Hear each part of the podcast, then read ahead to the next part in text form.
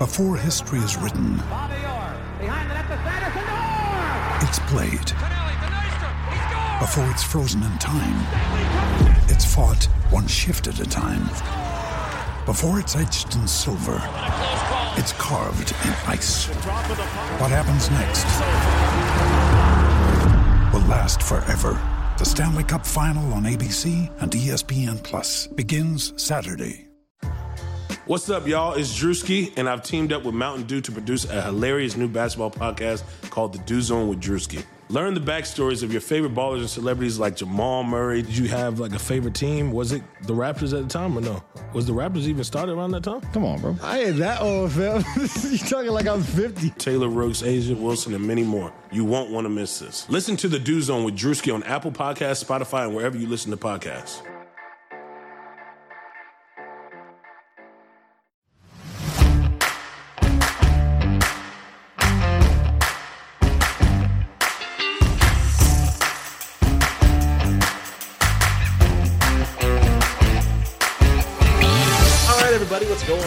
Welcome back to another episode of Setting the Pace.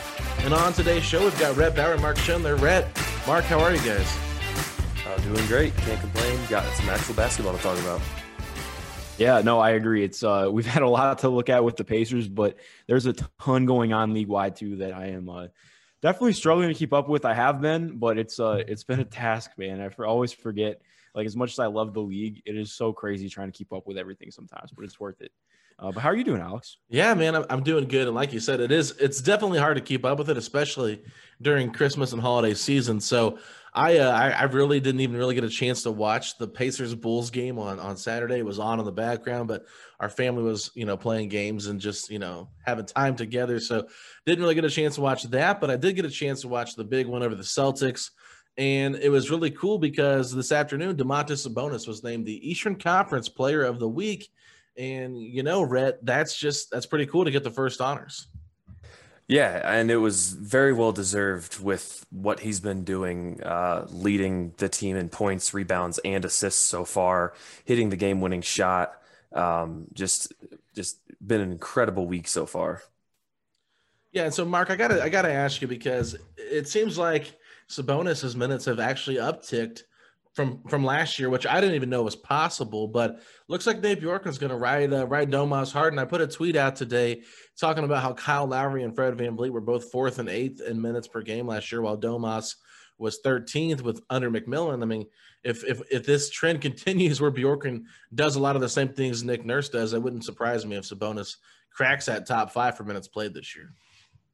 Yeah, I mean, I guess it's possible. Um, I hadn't really thought about that. I, I know um, I was talking to Brian Sutter earlier today. If you guys don't know who he is, he's uh, one of the best, um, you know, kind of sports medicine people out there that's involved with with sports media right now. Um, you know, we were talking about looking at rest and, and load managements, and so I, I don't know. I like he's he played 40 minutes last night, I believe, uh, off a back to back, which is kind of like just unexpected, you know, compared to you know what we're used to.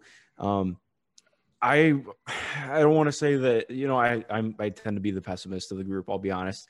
Um, I think that that's not going to be a trend that we continue to see. That's just my opinion. I mean, maybe uh, we'll see it here and there, but I really think the minutes are going to fluctuate a lot once guys are getting back and healthy. Like if Goga was was back yesterday, I think we would have seen some of him.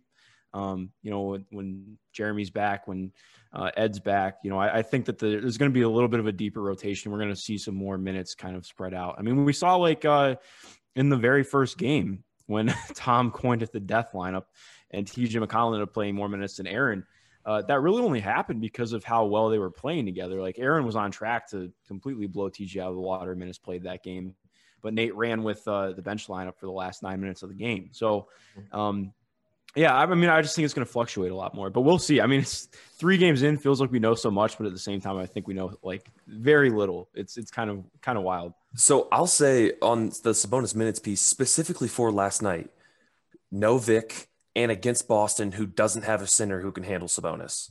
It seemed it seemed very matchup driven because, and we saw it. Sabonis feasted and missed a ton of easy shots, but still ended up, you know, having a really good line. It just seemed like it was very opportunistic rather than something we're going to see moving forward. To uh, Yeah, well, that's a fair point. I think, you know, for uh, for last night's game, it was really good to see so many different guys get involved. But I think the one thing that was that stood out the most was just the fact that the Pacers coach Nate Bjorkgren pulled out Miles Turner at the end of the game and had Doug McDermott out there. And I don't know if it's really a criticism or not, but I guess it was just an interesting tidbit because I mean Miles Turner is is a blocking machine right now, and this is a very close game. And so I just felt like we don't really consider McDermott this defensive specialist by any stretch. So are He there was any actually he was getting cooked yesterday. It, was- Yeah, right. it was very tough. So, so why why do you guys think Bjorkgren went ahead and went with McDermott with that five to you know for that last defensive stop right there? It's a good question. Um, I mean, I know I don't. I think it was either J. Michael or Scott Agness asked him after the game. Um, I can't remember for sure. I remember I was watching the, the, the presser, but um, you know, he just talked about wanting to ride with him because of what he can do offensively. So I think he was maybe weighing more on that. Um, I did agree. I thought it was weird to continue him um, in there, but I mean, we've already seen that he kind of likes giving guys run once they're out there and they're they're hot, they're playing well. Um, so it would be kind of weird to just like sub him out after Miles hasn't hadn't been in for four or five minutes, you know. Um, I guess maybe that's the angle that he's coming from, but I, I, I don't know. I, I agree. It's uh, kind of odd not seeing Miles close a game. Yeah, I don't remember who talked about it again. We're just, but I think it was about switching. Now, obviously, McDermott is not a great defender, but even still, when it comes to a switching defense, it kind of makes more sense to have McDermott out there maybe than Miles. I'm not sure, but that I, I don't know. It didn't make a ton of sense to me either. Yeah, and I, I But it thought worked. it was So we- yeah, Yeah, it worked.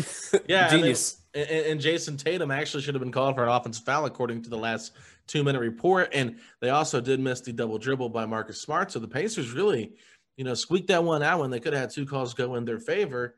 So yeah, that was interesting to see. But all I will say this, you know, that was probably the most exciting game of the season without a doubt. You, you didn't really know what to think after beating the Knicks and the Bulls. Two teams the Pacers have had great success with since Oladipo and Sabonis have been traded here. But but now you know with that win over Boston, no Vic.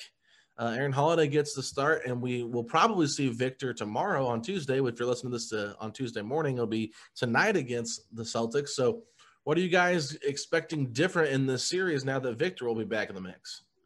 Uh, so before we actually get, can I tell you something really something that I, I really like? That's a small sample size trend. I tweeted this out earlier today, but is huge and has been awesome.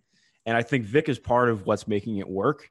Um, but the Pacers are currently third in defensive rebounding percentage in the NBA Oh wow! uh, which is a Yep. complete inverse of last year after being almost last. Um, and in backtracking to Boston and Chicago are both top 10 in the NBA in offensive rebound percentage right now. The Knicks are down in the bottom 10, but that shows it's not just coming because of weak competition. Like they're at, they, I, I've been noticing it. You know, I, had thought um, previously over the first three games that they have been rebounding better. And I went and I did a kind of stats check this morning on a bunch of things and uh, that held up. So I'm interested to see if that continues. Um, especially, you know, Tristan Thompson was a little bit. I mean, he was fine, but he's. Uh, I was talking to John Karalis today, Lock on Celtics, and um, he's a little bit hobbled still. He's on a minutes restriction, so it'll be interesting to see. Uh, you know, if they're able to, to with with another night of game planning, um, whether or not they are, they're able to attack the glass differently on Indy. But regardless, it's a really positive sign out the gates, and that I mean that transitions right into Vic. He's a huge part of that. Yeah, I'm going to be interested to see what the defensive assignments look like for Boston. So with with Kemba out, you know, they're starting they actually started Theis and Thompson, which makes sense to match the double big, but is who is going to get Malcolm uh, Warren and Vic? Like what at what at what point is there going to be like is Smart going to take Vic or is Smart going to take Brogdon? I imagine probably not but it's just going to be interesting to see what sort of uh, defensive uh, exposure we can get from them, uh, especially when we take one of the bigs off and run with the one big, run a little bit smaller, and uh, the Celtics have to bring one of you know Teague or Ojeleye or Grant Williams in. Um, Warren was cooking those guys just Yeah. constantly, so I'm, I'm interested to see what they do to react to Vic coming in instead of Aaron Holiday. I actually wonder if they'll start Grant Williams instead, um, just because you could put Grant Williams on Miles Turner. Um, Yeah. Even though you know, I think it's still not pretty. Um, and I, I, you know, obviously we we thoroughly enjoy Miles, and I think that there are ways that he could abuse that mismatch. But um, if you're going to have Ty, as good as as much as I enjoyed that Daniel Theis as a player, and he's good, and I think He only played 15 minutes. Yeah, I was yeah, surprised by that. Yep. Um, but- yeah, so I personally think I wouldn't be super surprised if they end up starting Grant Williams, but that's just me. Um, but yeah, it, it provides a lot of interesting things. And one thing that stood out to me yesterday, um, they had Malcolm defend Jayson Tatum, um, which I, I mean, I personally, I remember talking to Tom about it. I really thought that they were going to start off with TJ on Tatum. hmm Um, I guess I, I mean, I, the the only reasoning I thought was maybe they wanted to preserve some of TJ off ball, but um, even then, I mean, he was he was expending a lot of energy having to guard Jaylen Brown. So I don't know. It'll be interesting to see how the Pacers match up uh, defensively too.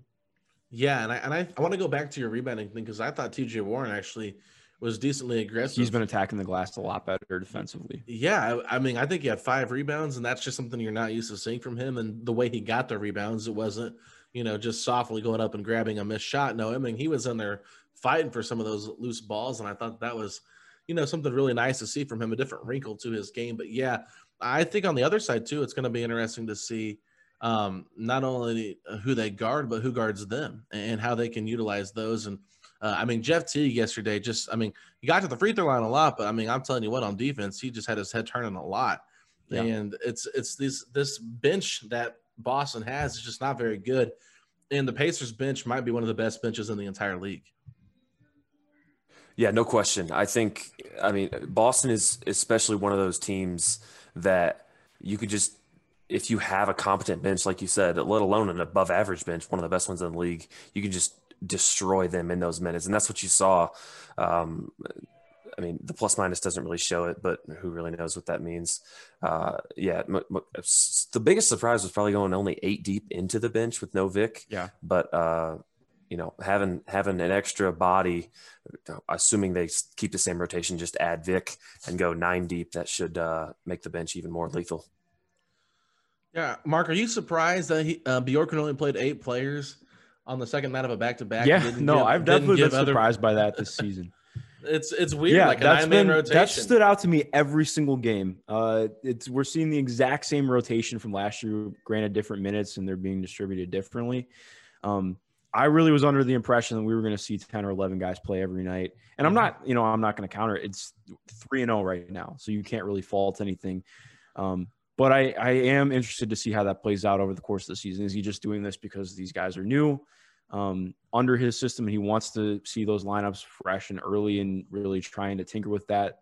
Um, or is this more of what we're going to see? You know, I, I I don't know. Um, that's definitely something to note. Um, but I, I guess I mean, if you look at it, there's it wouldn't have none of the matchups really called for um, any of the deep bench guys. I mean, you could definitely argue for Kelan Martin because I think he fits pretty much anything the Pacers are doing. Yep. Um, but I, I don't know. It's going to be interesting to see how that looks moving forward. Yeah, and I and I want to talk a little bit about Justin Holiday here because this is a guy that's been playing a decent amount of minutes off the bench, but his three point shot has not been there this season for him.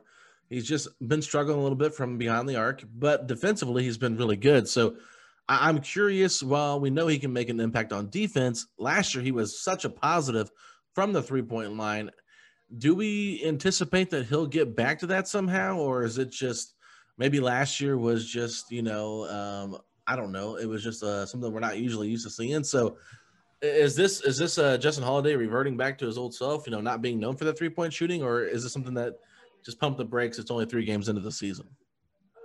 Pump the brakes. It's only three games. Um, Yep. If this is like still continuing, even if it's like 15 games in, um, I think then you can start being a little bit concerned. But like, I mean, we've seen shooting slumps that go pretty lengthy amounts of time. Um, Cory Joseph you know, I- I, flashbacks. I just think, oh god, don't remind me. Um, I yeah, no, I I think I I think it'll be fine personally. Um, I mean, Aaron isn't. I don't know if his numbers in front of me, but I felt They're like shooting the exact yeah, same. th- Yeah, they're both shooting pretty poorly from three. I almost tweeted Yep. out yesterday, man, wait until the Holiday brothers start hitting hol- Holitrays, and then I was like, no, I can't tweet that. That's terrible. But um, yeah, no, seriously, like I think um, that's another thing that has stood out that I was thinking about today. they have not shot over 33s in any of the first three games after like Right. lighting it up just in attempts from my nephew's going crazy over there. Um, but you know, they uh it's so it's kind of funny to see that that juxtaposition a little bit.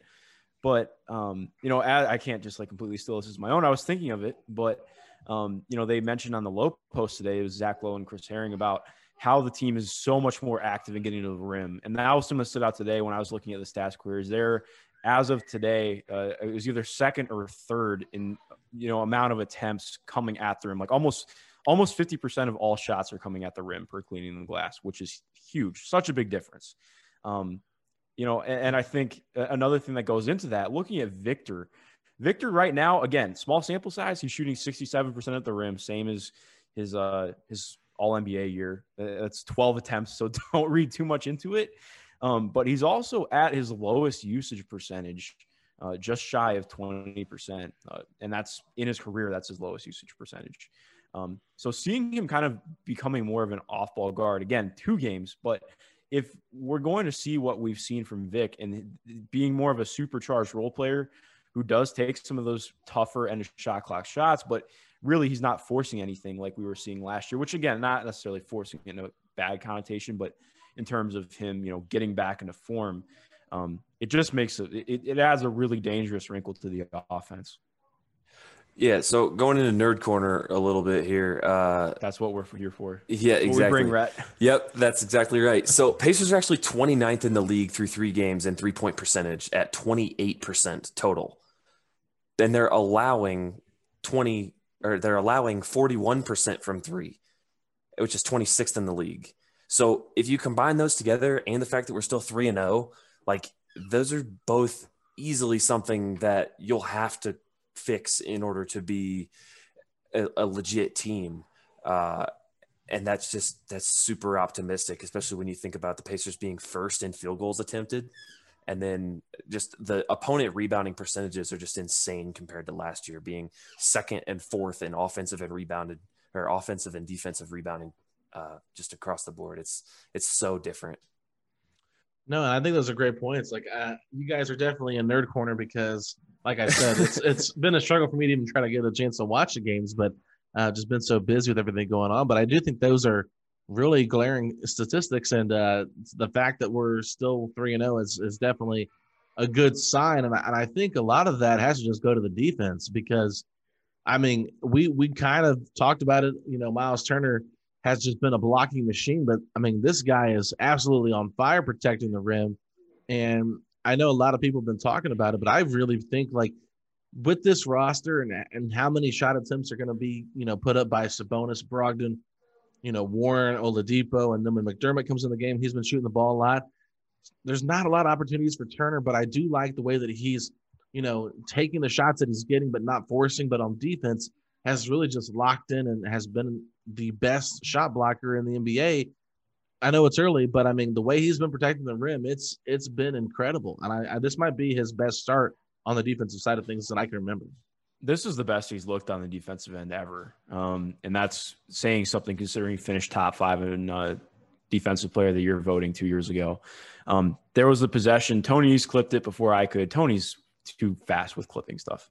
Um, but um, no, there was the possession. It was in the third quarter. Um, I don't remember who drove on him. I think it was Jeff Teague. Uh, Miles switched on to him. Uh, I, I believe Teague got you know like halfway to the basket. Miles altered the shot, forced him to stop driving, uh, blocked the shot. He Teague picked it right back up and went back to the rim and, uh, and and Miles blocked it again. I mean, he's like he's not just protecting the rim; like he is altering the shot profile for for, for offenses. Um, there were multiple times yesterday where guys just stopped driving to the rim altogether because Miles was there. Um, I, I, think he looks smoother on the perimeter than he has, and he's always been a pretty solid perimeter big. Like he's not like somebody who I want switching out on LeBron more than you know once a game, even though it worked last year.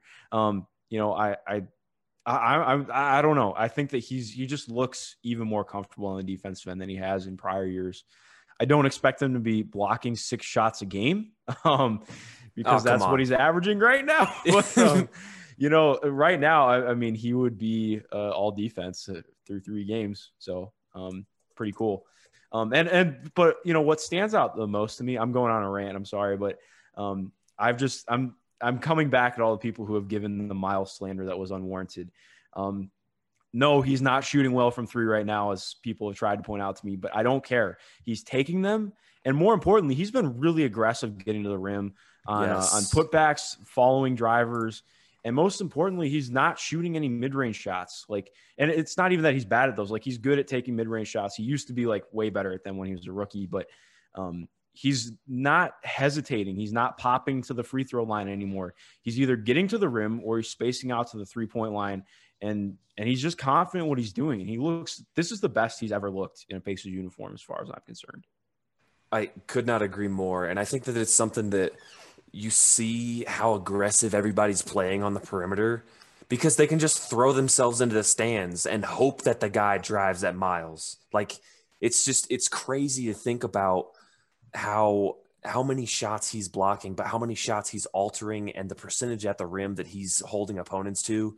I guess uh, somebody just tweeted it out. He's a he's uh like contesting 10 shots at the rim and opponents are shooting like 35%, which is by far the best in the league. He's just been incredible. And as far as offensively, like if you want to look at his numbers and say that he's shooting, he's only made one three or two threes a game, and you know, he's only got 10 points, nine points, 10 points.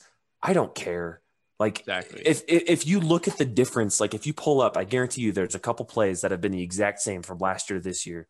Miles looks so different. He is getting the ball, he's either putting it up or putting it on the ground, going to the rim. And I I could not agree more that he's looked as good now as he's as he's ever looked. Uh, and that's even without his shot falling. Well, and I wanted to say this too because clearly he has a chip on his shoulder. I mean, when when Yep. you're when you're that involved in trade talks and then people are putting out stuff saying that no team really wants you, like whether it's true or not, I, I'm sure he hears that talk and I'm sure it's really you know firing him up. And as far as the offensive end goes, you know, I was kind of hitting at this at the beginning, like a couple things. Number one, they don't need him to to be an offensive, you know, not not presence. They need him to be that, but a powerhouse, I would say. They need him to, you know, pick his spots like he has been. But I also think Miles is a guy that he's a rhythm player and getting these attempts in rhythm and maybe get setting up a couple plays for him in a row might help him get more in a rhythm. And I feel like, you know, it's not like we've seen a lot of that. It's just been here and there. He's getting open looks, but it's not, it's in the rhythm of the offense, but he's probably not getting in a rhythm similar to like how Domas is pretty much touching the ball every time on offense. I'm sure when you're not touching the ball as often and getting as involved, it, it is harder to get that rhythm going. And, you know, some guys just are not wired that way and, and some are. So I'm, I'm sure that Lance Miles, Stevenson. yeah, uh, but I'm, I'm sure Miles is still adjusting to that type of offense, even though he did it quite a bit last year. I'm sure it's still just a bit of a bit of an adjustment for him. But defensively, guys, I mean this this guy is on a tear, and I put it out being not facetious, but like it's way too early to start talking about it. But he's really making a case for defensive player of the year early on in the season. Yeah, no question. I think, uh, I mean, you're going to hear from Utah fans that are talking about all of Gobert's advanced stats, and it'll be interesting to see with a bigger sample size what Turner's advanced stats look like. But I just, he's just so incredible to what this team's trying to do on defense. And it's, he's the reason why we can get out there and ha- have the third most steals in the league. Like, it's, he's incredible. Any final thoughts, Mark, before we move on to the next topic? No, no, I'm good to move on. Okay, cool, cool. So I wanted to ask you guys what was something that has really stood out to you that we haven't brought up, and then whether that's good or bad, I would like to uh, I would like to hear your thoughts on things that maybe I haven't noticed. So, Mark, I'll give you the floor. What is something that you have noticed from this team, uh, good or bad? Yeah, um, corner threes, uh, defensively, um, and you know it's funny because I think that a lot of it. I, I'm thinking, I'm picking up on a lot of this stuff because this, this is what the Raptors did, and I watched a lot of the Raptors play. Um, and Blake Murphy and Eric Koreen do fantastic stuff at the Athletic. You should read them because they any of their stuff from last year is going to apply to the Pacers this year if they keep playing this way. Um, the Pacers are allowing almost 10% of all opponent shots to come from the corners, which doesn't sound like a lot, but that is just about the tops in the league. Um, so what they're doing, you know, like the principle behind that, the the corners are the shortest distance that you're going to be able to close out to a shooter from three.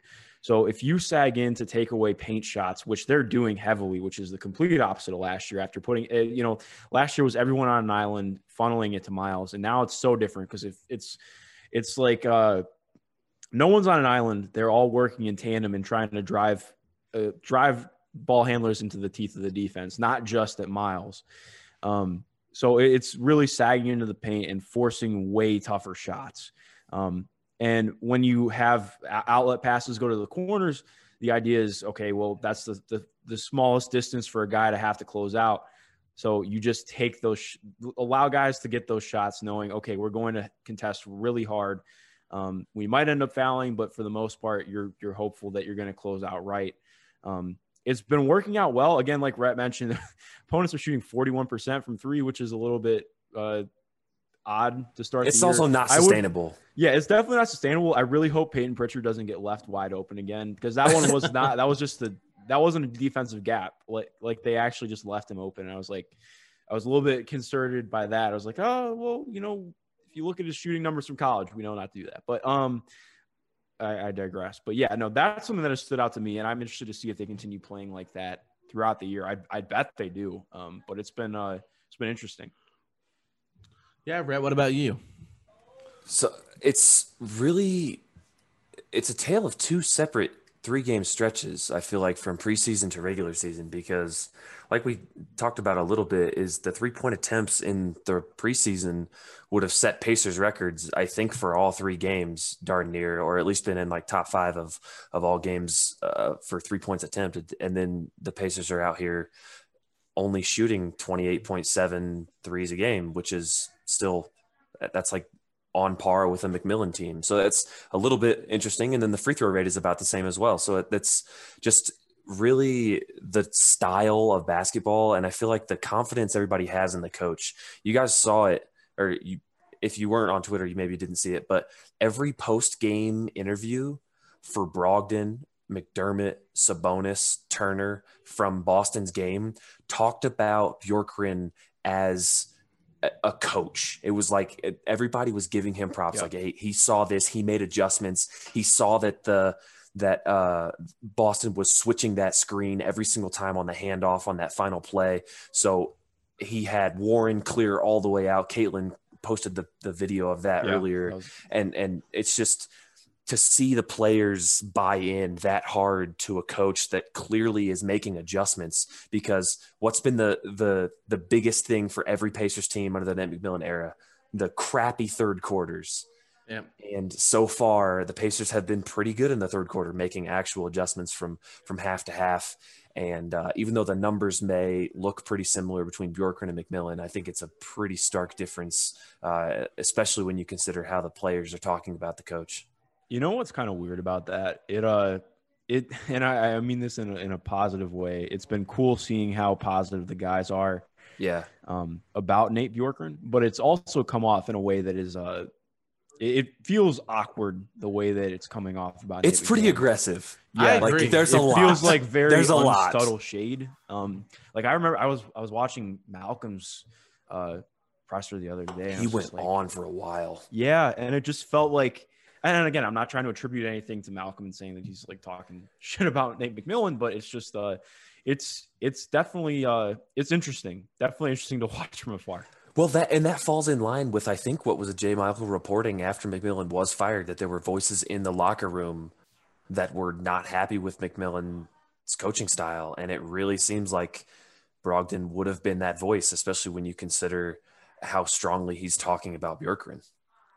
Oh, I agree with that, and I think a lot of it just comes back to the relationship that Brogdon has with the front office. You know, um, to me, it just seems like if he was that adamant about, you know, wanting a change, I can see why Kevin Pritchard felt like, hey, I need to make that change. But not saying Brogdon influenced it, but it wouldn't surprise me if he if he did. So um, I, I want to take a quick break, but when we come back, I want to preview uh, game number two versus Celtics. I do enjoy these series. It is kind of fun to see the teams play back to back, and I, I think it could actually intensify some rivalries, which which I think the NBA desperately needs again. But um, let's take a quick break. We'll come back and talk about that, and I do want to talk about um, the game-winning shot from Sabonis, and just that last little bit of uh, of the game there, and, and how cool it was to see Domas make that shot, and, and where the Pacers got that play from. So uh, we'll be right back to talk about that.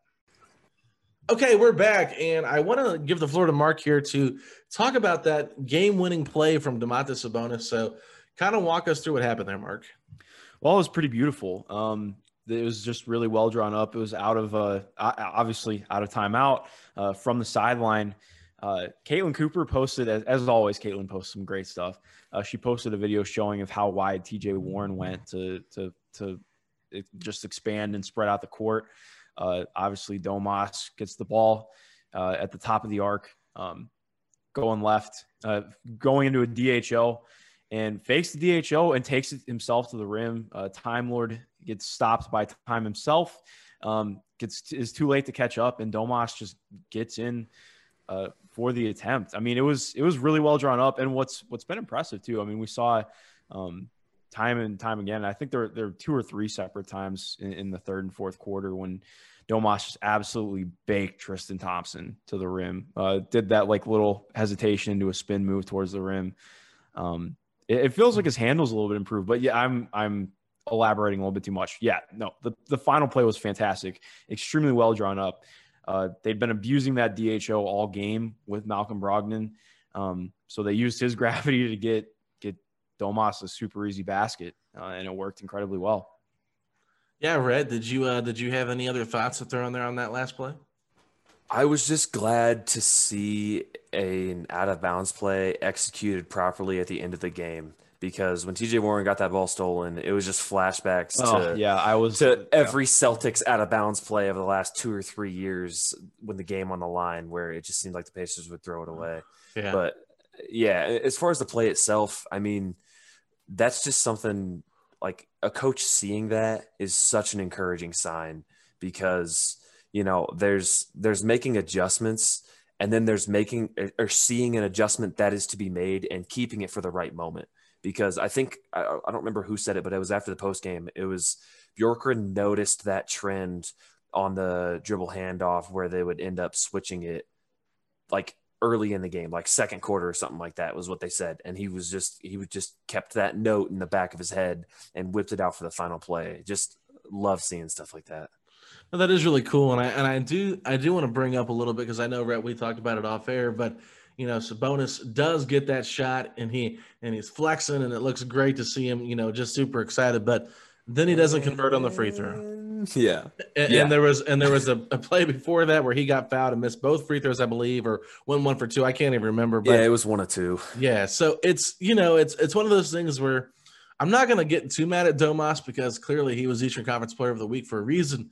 But getting to the free throw line more uh, is definitely going to mean he's going to have to get a little bit better uh, at converting on those free throw attempts. Yeah. So right now he's shooting almost nine free throw attempts a game, which is almost double what he shot last year. But he also shot 72% last year and he's shooting 58% right now. So I definitely it's it's something that he needs to improve on, but it also could just be, you know, just a poor free throw shooting stretch. Like if he goes the next three games and he's still shooting under 60% from the free throw line, then that's a huge problem. But, you know, I imagine if you just look at the next three games, he'll probably be up close to that 70% mark, which is still not great. You want to obviously want him to be better, but that's he's never been that great of a free throw shooter in his career. So it's, it's, uh, if he's getting to the line that many and still hitting 70% or whatever, that's, that's still an improvement. All right. Well, let's move on to tonight's game against the Boston Celtics. So, Mark, what is something you're looking forward to for this game after seeing what you saw on Sunday night? Uh, yeah, I mean, I guess the the first thing that I would mention is uh, Vic's going to be back. Um, yeah. How does that change? We mentioned this earlier. How does that change defensive assignments on both sides? Um, how does that change the flow of the offense a little bit?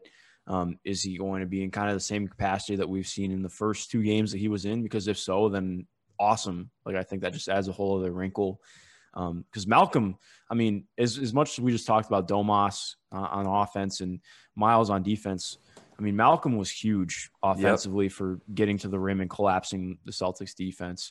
Um, so it, I, am interested to see how Vic uh, factors into that. And also, again, um, how, if Malcolm can do it again, because the way that he, he he has come out playing extremely well. Uh, he's shooting really well from three again. His off dribble game looks way better. He's still shooting not very well at the rim, which I'm hoping will turn around. But that was a trend. I just don't see that. I don't see it. Yeah. No, I know it's probably not going to change. Um, but I'm, you know, He doesn't play size, above, he doesn't play above the rim enough for me for how big he is. No, that's a good point. That's a, just that's how I kind of view him. Like I, I I've said it last year a lot. I just I see Kyle Lowry and how well he gets his body into the defender and gets to the free throw line. Like I, I feel like Malcolm could do more of that. But for some reason, Mark, I, I don't understand why. Like it's like you see him on fast breaks, get above the rim and dunk it, but most of the time it's like he barely gets it to the rim, and he's uh, always he's going reverse or trying to use rim for protection. So, Well, I mean, he can he can he can leap. I mean, he's mostly a one foot leaper when it comes to dunks. Uh-huh. Um, or wait, no, it's, he's mostly a two foot leaper. What I'm talking about. But um, I mean, he's not really a, a, a great vertical athlete. So I'm not. I, I think a lot of Kyle Lowry. He's he's great at leveraging. I mean, Malcolm's uh, weight is is more predominantly. You know, his center of mass is definitely higher up than than Kyle. So that that, that would have an impact on on how phys- it's not even that he's not physical. Like he's physical, but I don't think he has quite the uh, ability to just get into a guy and then finish at the rim well still.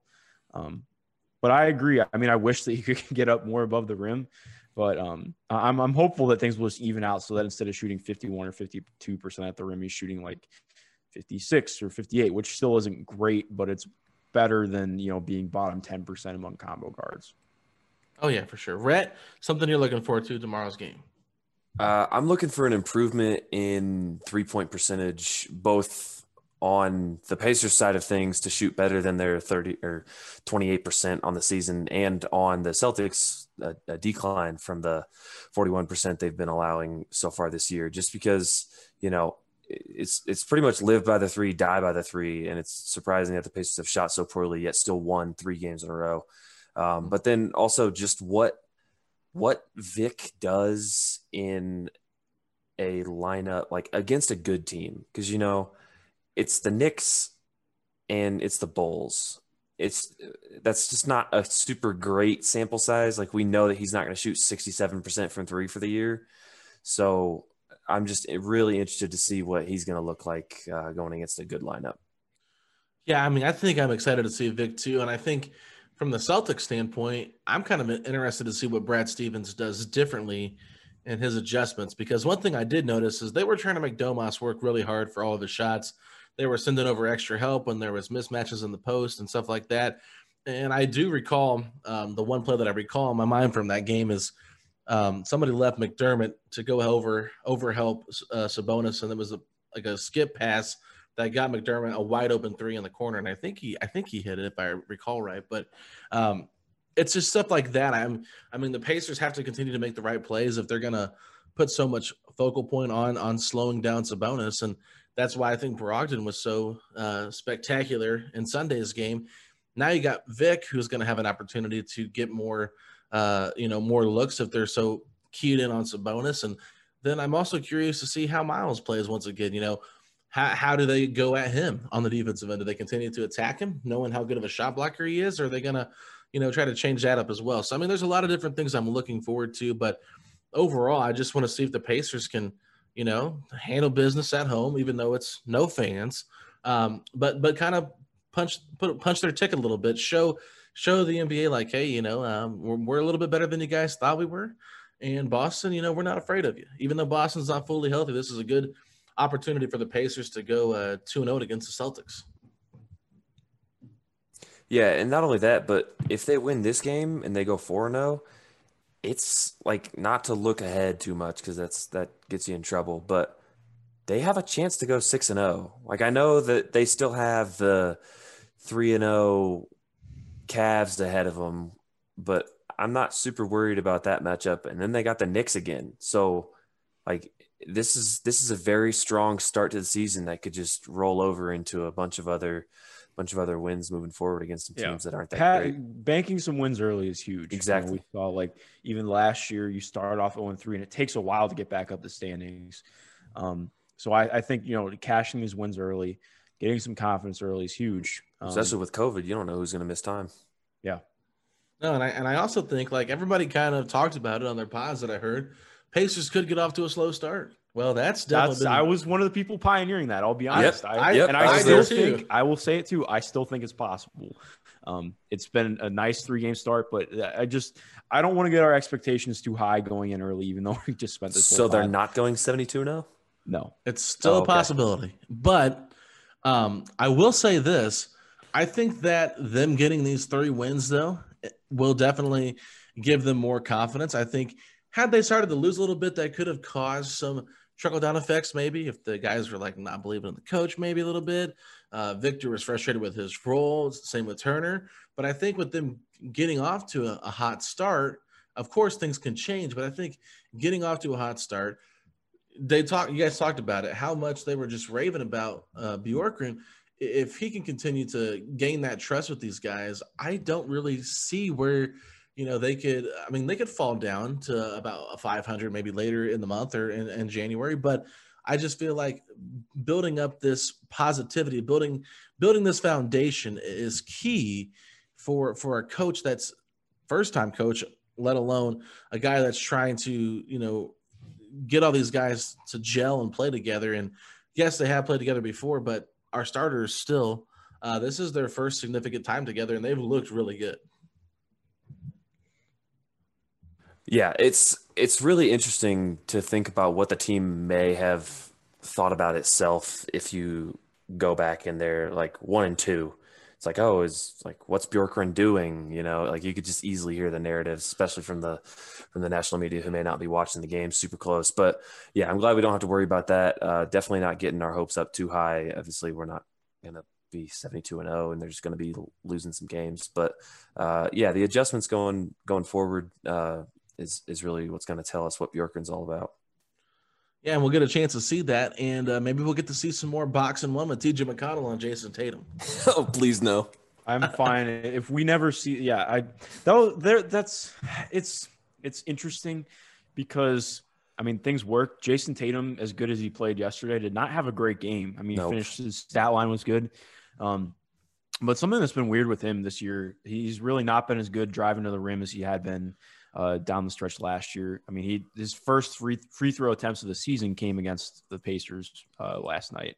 So that's uh, a little. I don't want to say concerning. Again, it's small sample size. Beginning of the year, it's different because they don't have Gordon Hayward, um, and and Mhm. Kemba's out as well, so they're relying on a lot for him. But um, I mean, they really weren't in a flow offensively yesterday. It, it ended up being a lot of my turn, your turn with him and Jaylen Brown, and it just wasn't pretty. Obviously, you have him taking the step back three and missing uh, in one of the final possessions that would have put them up.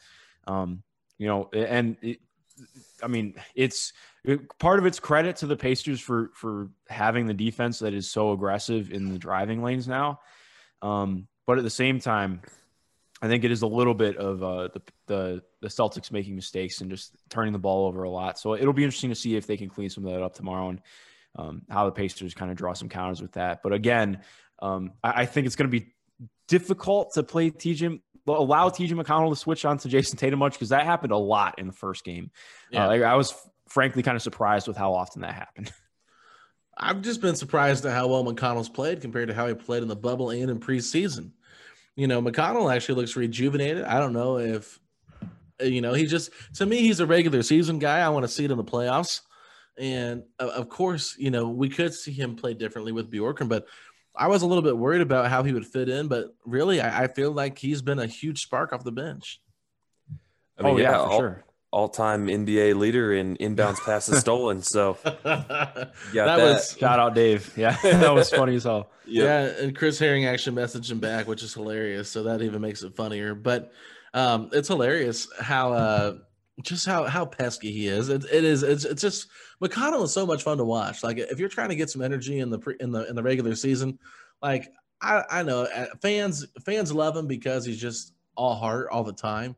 And while his limitations are there with his with his talent, it's just you like watching guys that just do the dirty work and work hard and you know just you know have to make up for their lack of talent in other areas and that's why i think mcconnell is easy to easy to relate to but overall you know i just i want to continue to see this team get better at uh at converting on threes like you said Rhett. continue to get to the free throw line and convert on those free throw attempts and and just keep playing that team defense because i think the defensive the new defensive scheme and system has been a, a nice spark, even though there are some holes in it and it's not been perfect. I do kind of like what I'm seeing compared to last year. Yeah, no question. It's the the swiping defense. I'm a big fan of it. Uh, I think they've done a little bit better on their closeouts too, not jumping out it and like going into the stands. But uh, but yeah, no, I'm I'm really excited about this team. Yeah, I agree. I think there's a lot there to like. Um, interested to see how they start to change things moving forward. Um, but honestly, I'm. It's just it's cool seeing the way that it's developed, uh, and we're kind of seeing um, this team come to fruition a little bit in ways that we, frankly, you know, hoped about um, leading into the bubble last year and, and during the season last year before COVID even happened. When we're wondering, okay, well, what does this team look like when when Vic's back and when they're fully healthy? And um, again, it's only been three games that we're seeing positive signs of uh, of what the Pacers can be. Yeah, this Yeah. is like best case scenario for Bjorkgren, right? Like, is there a better start to the season for this team? I can't envision one.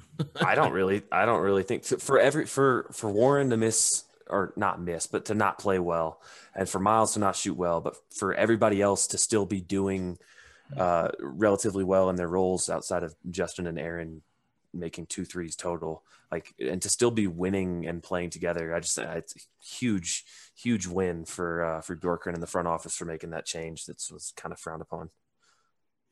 Yeah, no, I'm excited about it. So I, I do want to kind of transition here because we do want to talk a little bit of NBA on this podcast and not just keep it completely Pacer centric, but we do want to talk mostly Pacers because we know the majority of you fans want to hear about that. But I thought it would be cool maybe every week if we could do a little NBA corner. And uh, I'll start with you, Mark. Is there um, anything as far as uh, other teams that have stuck out to you? I haven't been able to watch much basketball. I just saw that the Clippers were down by 50 at halftime got to see a little bit of that, and I got to see a little bit of the uh, the the the Hornets Nets game that was going on last night towards the end. So any other any other things going on? Yeah, um, I mean, a lot, what what isn't going on, right?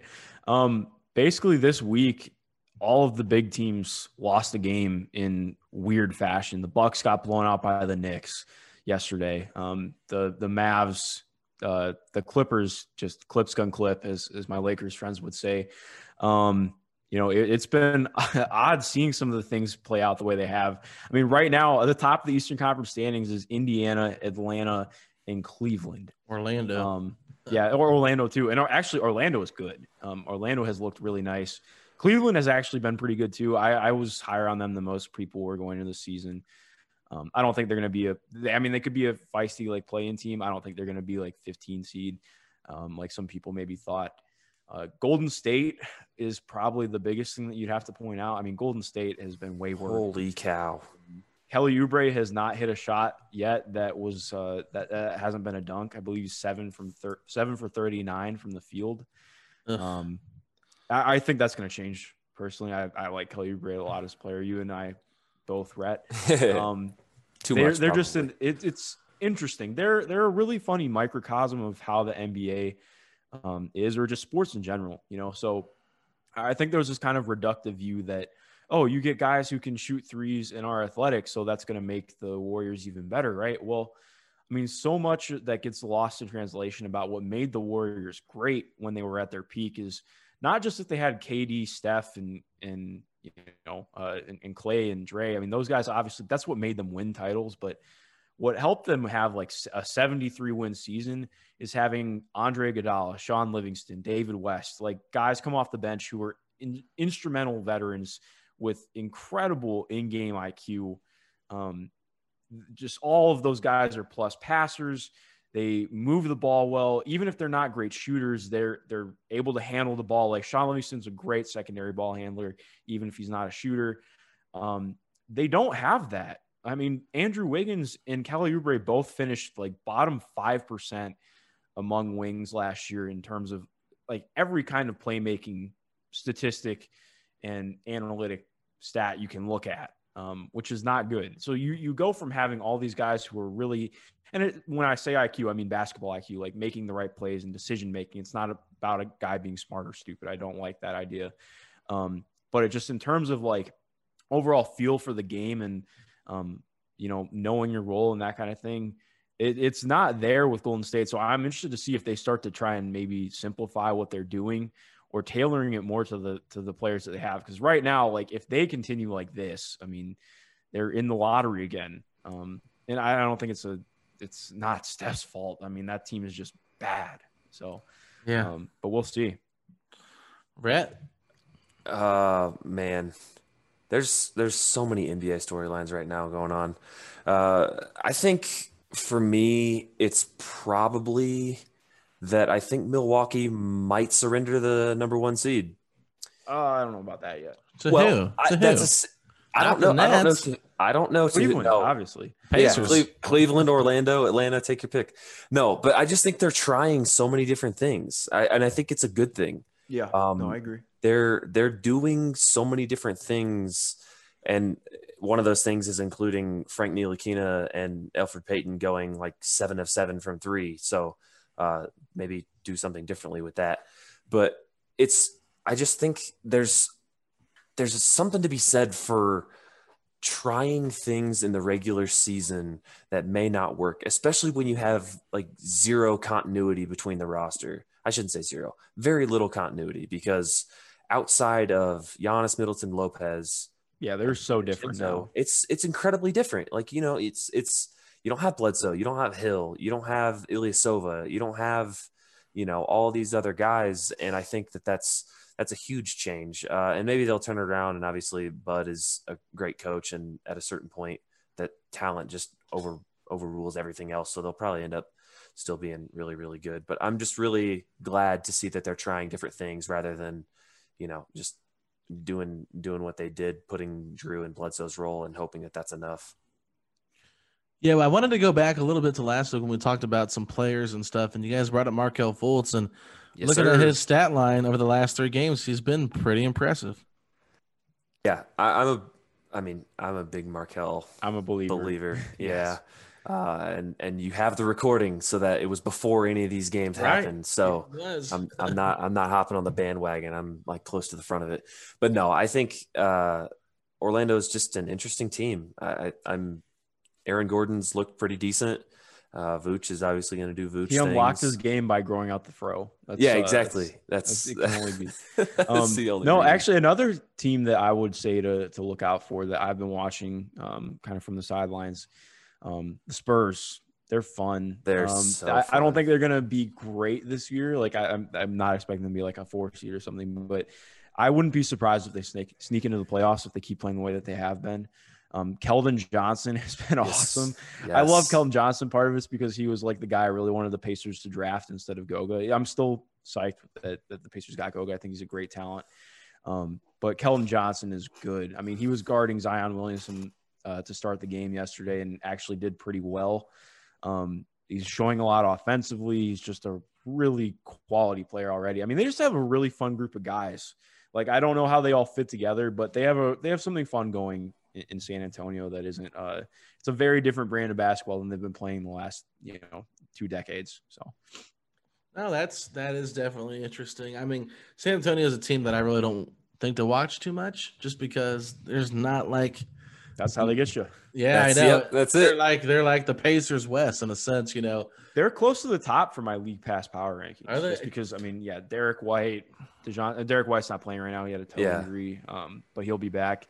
Um, Dejounte Johnson, Murray's looked good. Um, you know, Devin Vassell has been really good already as a rookie. I liked him a lot in the draft. Yeah. Yeah. Um, no, they just they have a good group. Yeah, I, I'm gonna I'm gonna try to get more into the NBA corner a little bit. Maybe I can get some more in this week. Uh, I have a couple days off here uh, this this coming week, so maybe I can get into some of that. But yeah, I don't have too much to share on this end of it. I will say this though: I think the Chicago Bulls are a lot worse than I thought they might be. Why is that every single year?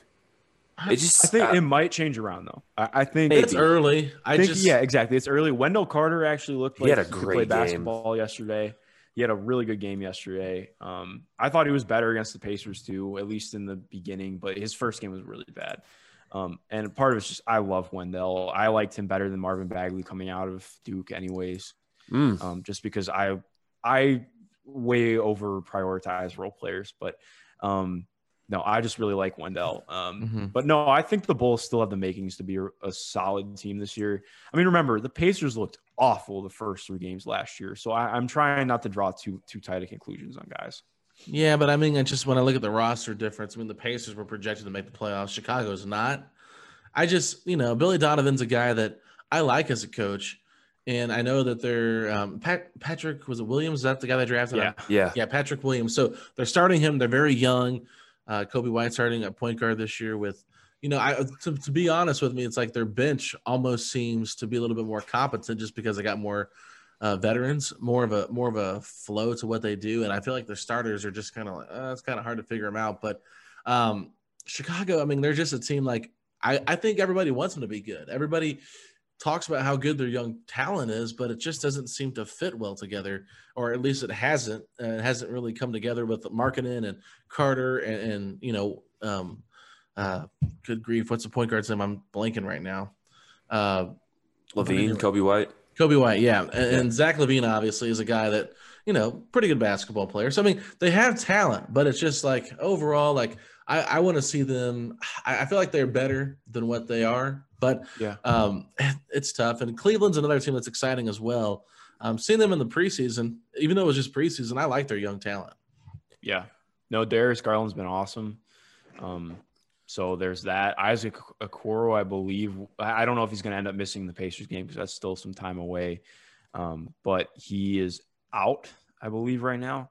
Mhm. Um, Kevin Love too. Yeah, so that, that'll be interesting to look forward to. Um, in terms of funny things around the league, the picture of Terrence Ross that came out yesterday, fantastic. um, the uh, other thing, Thomas Bryant dunking on his own rim was, uh, Oh, was great as well, that. coming up for the defensive rebound. Um, we have the, the, you know, the meme team is back. I love it. There's always one or two of those moments a night that just like make you laugh like crazy. The Terry Um, Rozier post was pretty funny too, of him dunking on KD, but KD. Who would have was- thought Terry Rozier would be the first person to score 40 points in the NBA this season? Uh, not me. That's not that's not, Terry me. Rozier's family. Yeah. That's just Not Terry Rozier. Oh, No. I'm, okay. Actually, I would bet Terry Rozier would have said he's the first guy. It- 40, that's but- that's probably true. I just Speaking thought, of go ahead, Rhett. Go ahead. Speaking Rhett. of meme team, uh, JaVale McGee, three point sniper now. Also, yeah, JaVale McGee, coast to coast star. Um, yeah, dr- drove coast to coast and dunked it. Like, oh my god! And Domas with the half court spin yesterday that resulted in a turnover. Um, but it wasn't a turnover at the half court spin, so you can't fault it. But yeah, it was a. Uh, oh man, we're back. We're just back. a lot of things. Yep. Well, it's it's good. It's good to be on the winning side, and it's good to have Pacers basketball back in our lives. So, thank you guys so much for listening to another episode of Setting the Pace. You can find us on Twitter at Setting the Pace Three. Uh, you can find me at Alex Golden NBA, Mark at M Schindler NBA, and Rhett is it just Red underscore Bauer? Yes, it is. All right, I've got it memorized, so doing pretty well. Uh, we'll be back next Monday to recap everything that's been going on and, and get you guys set up for next week. But hope you guys enjoy Nerd Corner, NBA Corner, and all things Pacers. So hope you all have a great day. We'll talk to you later. Sugar Ray Leonard, Roberto Duran, Marvelous Marvin Hagler, and Thomas Hearns. Legends, whose four way rivalry defined one of the greatest eras in boxing history. Relive their decade of dominance in the new Showtime sports documentary, The Kings, a four part series premiering Sunday, June 6th, only on Showtime.